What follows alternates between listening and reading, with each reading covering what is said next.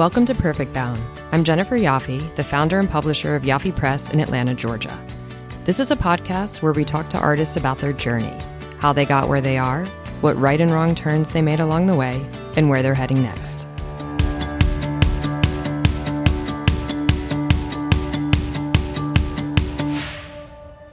Diana Markosian is an American and Russian artist of Armenian descent, working as a documentary photographer, writer, and filmmaker. She's an artist known for her collaborative approach to storytelling, which explores themes of family and immigration through a layered, interdisciplinary process that uses video, photography, found images, drawings, and historical ephemera. Her work is both conceptual and documentary, allowing her subjects to dictate the outcome of their work. Her projects have taken her to some of the remotest corners of the world and have been featured in National Geographic magazine, The New Yorker, and The New York Times. Her first monograph, Santa Barbara, was published by Aperture in November of 2020. The project recreates the story of Markosian's family's journey from post Soviet Russia to the United States in the 1990s, pulling together stage scenes, film stills, and family pictures in a compelling hybrid of personal and documentary storytelling. In it, the artist grapples with the reality that her mother, seeking a better life for herself and her two young children, escaped Russia and came to America.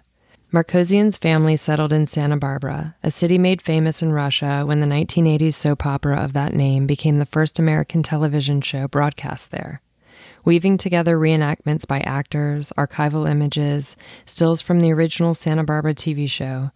Markosian reconsiders her family's story from her mother's perspective, relating to her for the first time as a woman and coming to terms with the profound sacrifices she made to become an American. Uh, so you originally went to Columbia's journalism school to be a writer, um, but then you were introduced to photography by Melanie Burford, who was a photojournalist who spoke to your writing class about the power of still images. She later became your photojournalism professor and then your mentor. And I was curious how important it was or has been to have a female mentor and role model in a field that's traditionally been very male dominated. Yeah, I think very early on, I there was this feeling that I was at the wrong institution, and I didn't want to become a writer. I didn't really enjoy Columbia, and when I met Melanie, she said to me that I needed to find one person who could personalize Columbia for me, and I'm not sure if she knew that moment that she would become that person. Mm-hmm. But she really transformed my experience. It was no longer about you know, graduating and um, having this diploma, it was about discovering this other world, which was photography, which was art. And she represented that. And just seeing a woman and just seeing her be in the sort of position that I was aspiring to be in made me believe in myself. You know, I, I think I had a handful of role models, and Melanie will forever be the one person who transformed my life. That's incredible. What a gift, too. Yeah. It's a, you know, you think about how, like, what would your life have looked like if she didn't come into it? You know, would you have found photography anyway? Would you have been an unhappy writer? You know, would you have gone in a completely different direction?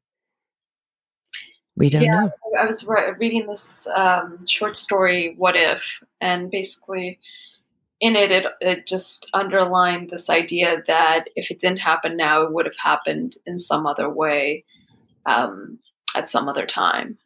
I don't know if I, I, I of course, I believe in that, um, but I don't know if I believe in that for this circumstance. I think it was her that really inspired me to become a photographer. I didn't have this calling to be a visual storyteller. I wanted to see the world and I wanted mm-hmm. to be on a very big adventure and she almost showed me the way.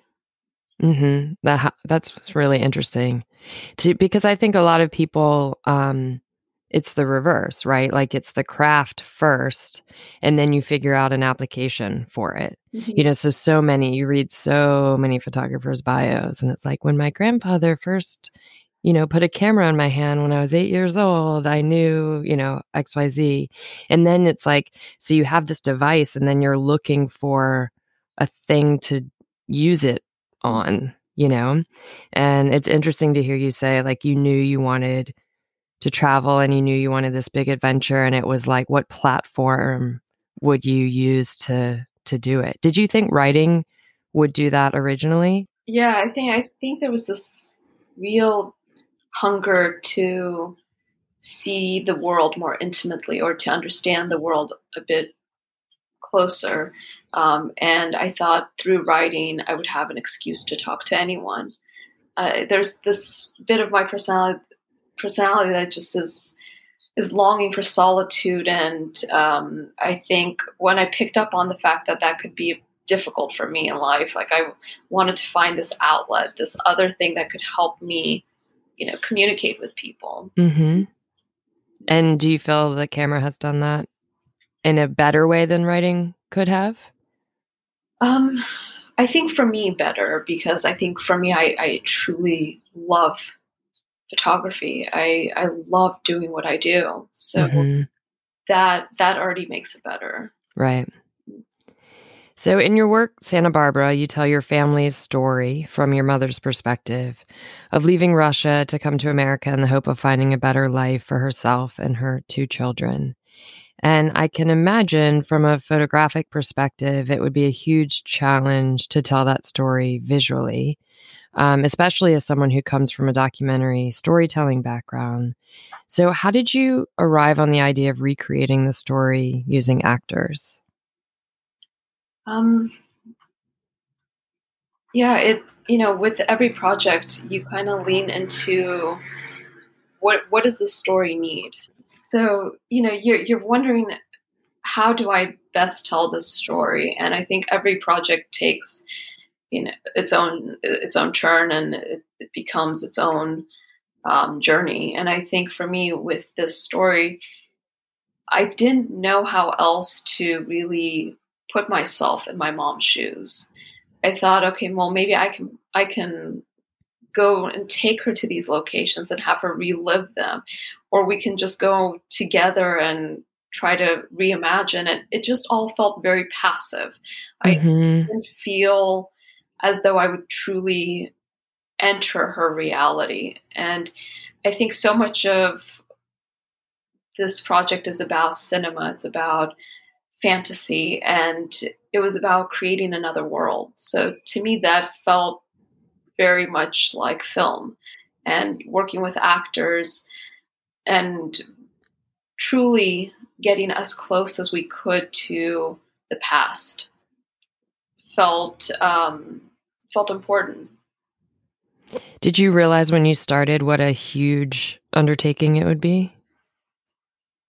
Um, no, you never really realize what you're signing up for, and you never really realize what a project is going to become. And I think that's why I never conceptualize a project or storyboard a project beforehand because I I think there's this side of me that is so in love with documentary in terms of its approach, how allowing something to be what it needs to be rather than forcing a concept or forcing a treatment or, or a timeline.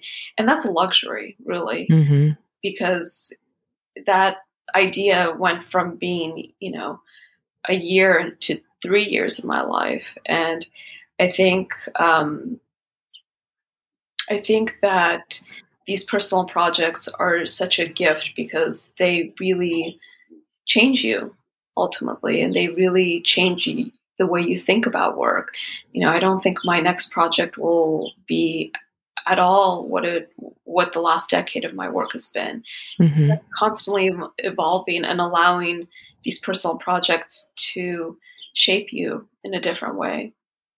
Was that um did that feel scary or intimidating? I mean, I know um you had applied or you were um, becoming involved with Magnum, and they were unsure about this project in particular because it stretched the definition of documentary, and um, you know, and you pursued it anyway. And um, like, is it liberating to kind of not worry so much about those boundaries, or was it terrifying to It was expensive.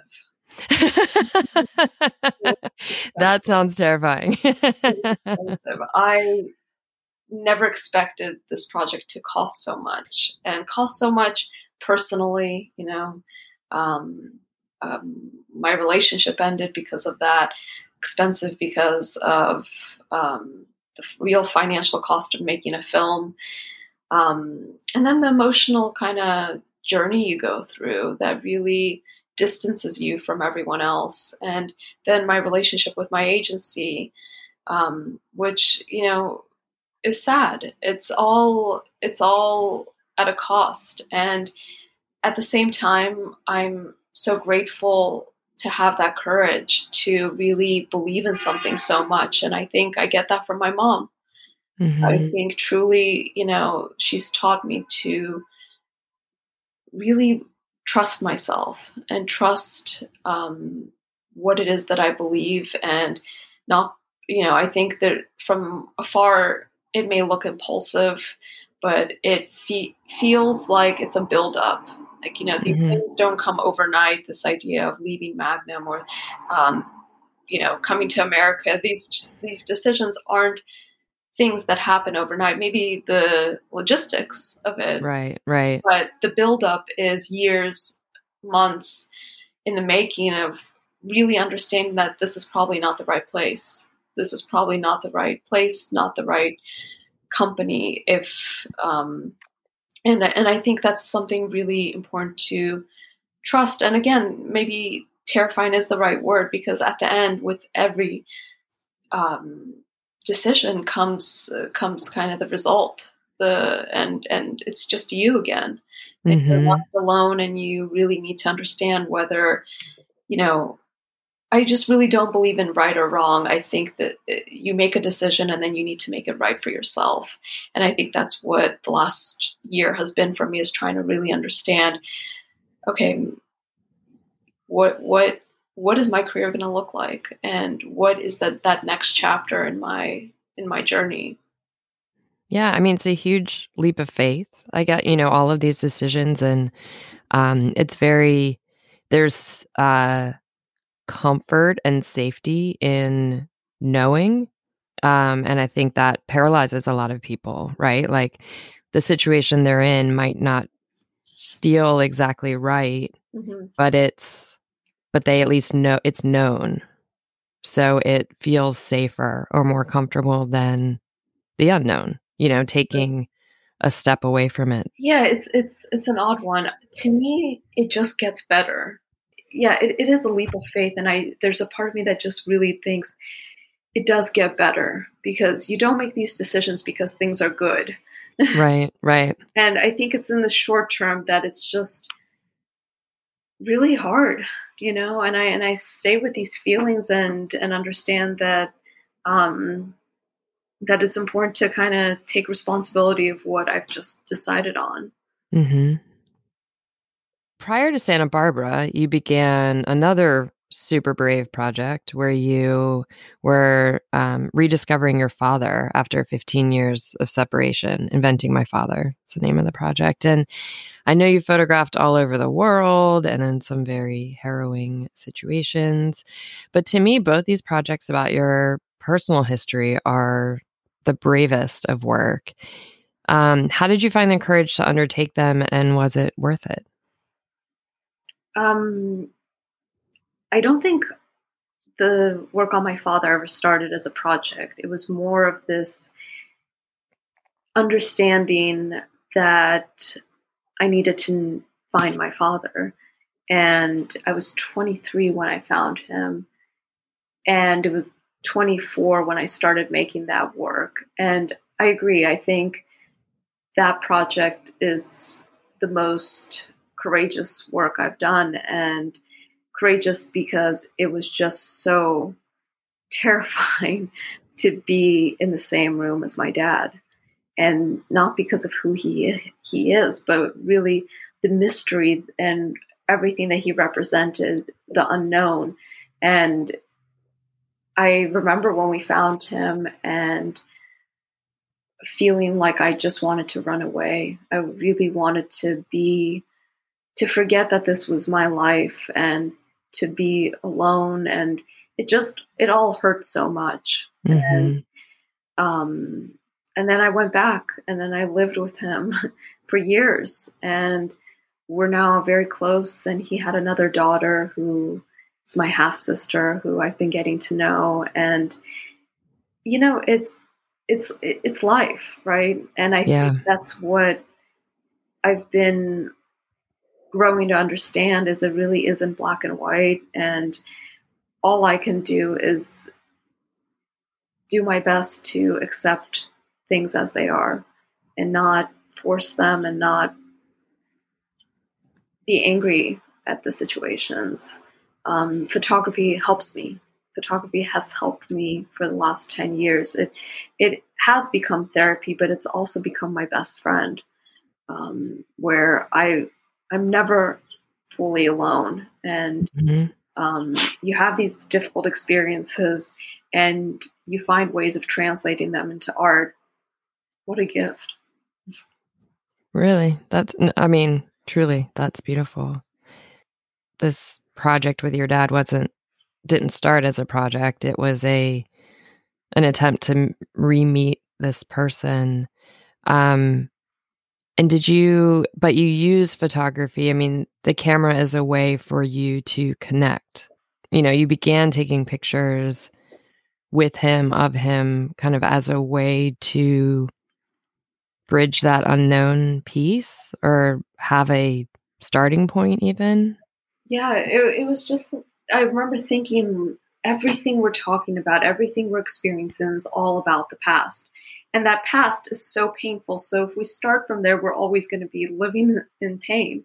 Mm-hmm. And my thinking was, how do I make new memories with my father? How do I overcome this very big gap of 15 years? How do I get to a place where I can just take a walk with him and it's and it I it's pleasant. mm-hmm. not negativity attached to it. Um, and that's to me the idea was that photography and our time together could move us forward. We could start from today and build together versus what was happening and what was I what I was noticing with our relationship, it all had to do with what happened 15 years ago. Mm-hmm. So that idea of creating something new, creating a new memory, and then having something to show for it felt positive.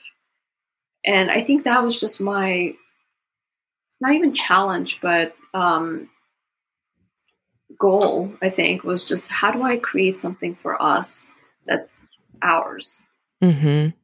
Yeah, that's beautiful. So you're young and you've had an outstanding career so far. And you know these questions are coming.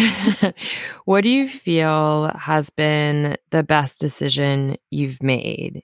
And did you see it that way at the time? Like, so something that has happened that you had a choice between this or that and you went in one direction and uh, you're thankful like kind of in hindsight that that um that was a fortuitous turn for you um i think the first one that comes to mind is boarding my boarding the flight back to russia finishing graduate school um, being 21 and just buying a one-way ticket to, to moscow and buying my camera, I was so in debt. so in debt. And my mom helped me buy my first camera. We split the cost. And that felt like the best decision because that felt very much like I took a chance on myself. And everything moving forward was so self made. And that real hunger was so, it, it just, it when I remember myself at that point, it was the courage, but also just the joy of really doing the thing that was in my head. Mm-hmm. That was the best decision. yeah, like taking that, doing it all the way in, you know, completely leaning into it. Yeah, and then I think that that set me up for the next decade because that's exactly how I responded to everything moving forward. I would just create these assignments for myself, create these adventures. I never thought, okay, well, I'm going to wait until, I don't know, Time Magazine sends me here. I was already there. Right. You know, I I think that one decision helped me understand that it's all in my hands. I am the architect of my fate. Mm-hmm. And that felt so empowering. And I sometimes feel like I lose that. I lose that energy. I lose that drive because you do get older and you do get, um, I won't say tired, but you've done it. Mm-hmm. You're not as excited to do it again. so my challenge now is kind of figuring out what is the thing that makes me tick. Mm-hmm. What, what what turns me on now? Because it's not the same thing that uh, that you know got me on that plane a decade ago. Sure. And what would you say was, you know, an example of something that you feel like you in the moment made a poor decision, even if it didn't turn, you know, even if all things turn out for a reason and for the best, but in that moment, um, something that you regretted doing or not doing? Probably answering this question. I'm going to save that one for for another point because probably I would regret answering this question. okay. Good one. That's good. Um, and then finally, what's um, what do you still want to accomplish with your work? You know, I, I honestly feel like I'm just getting started. I think Mhm. I've produced less in the last six months than I have in in in I don't know, just gosh, I, I don't even remember not working so so long, and I think it feels so good. I think people, I, think you know, the world went through the pandemic in 2020, and I was so active in 2020 that I'm now having my pandemic in 2020, and I'm okay with it. You know, I I, I am just so comfortable with where I'm at, and I I think I have a new project that I'm starting to research and read about, and it's so deeply personal. And um, I'm going to start photographing it in the fall. Um, but it's and then I'm making a book with my work on my father, so okay. that will that will hopefully um, come out in the next few years. Um, Is that something that you're working with a publisher or you're working on it on your own, like in a maquette to then approach different publishers with? yeah, I think I want to start by myself. Like Six Mhm. Kind of started by myself and Mm-hmm. went on to Aperture. Um, yeah, I, I think for me, it's it's what's next. What is next, and and not in terms of project, but what do I see the next ten years being and looking like for me? Because I think these quiet lulls almost may feel really unsettling because you're not hustling, but Mm-hmm. to me they're almost a breath of fresh air because I get to really sit with myself and look at myself in the mirror and say, okay, you're you're you're gonna be all right. It's, you don't need to be on a job every week to feel like you're successful or you know you're doing okay. Well, and then it gives you more intentionality for the hustle, you know, to make sure that you're, if you're always moving and never evaluating what direction you're going in, you can end up in circles or, you know, yeah, pointed in the wrong direction. conveyor belt and the work hmm the work feels the same or the work feels a certain way. And I, I just i don't want to have a sort of style in my work. I, I mean i do have my style but I, I want each project to have its own concept and its own voice and i think that takes so long to to really create Right. To make sure that the, the presentation of it and the concept of it are in line. yeah yeah Thank you for listening to the Perfect Bound podcast. This is Jennifer Yaffe. If you want to hear past episodes, you can get them on Apple Podcasts, Spotify, and most other streaming platforms. We release new episodes every other Thursday. And I highly encourage you to check out Diana Markosian's work at SF MoMA, which is opening on July 3rd. There'll be photographs and video and also installations that you can walk into actual sets. So it's going to be a really dynamic exhibition. Really encourage you to check it out. If you're in San Francisco, it will run until December 12th. And again, thank you for listening.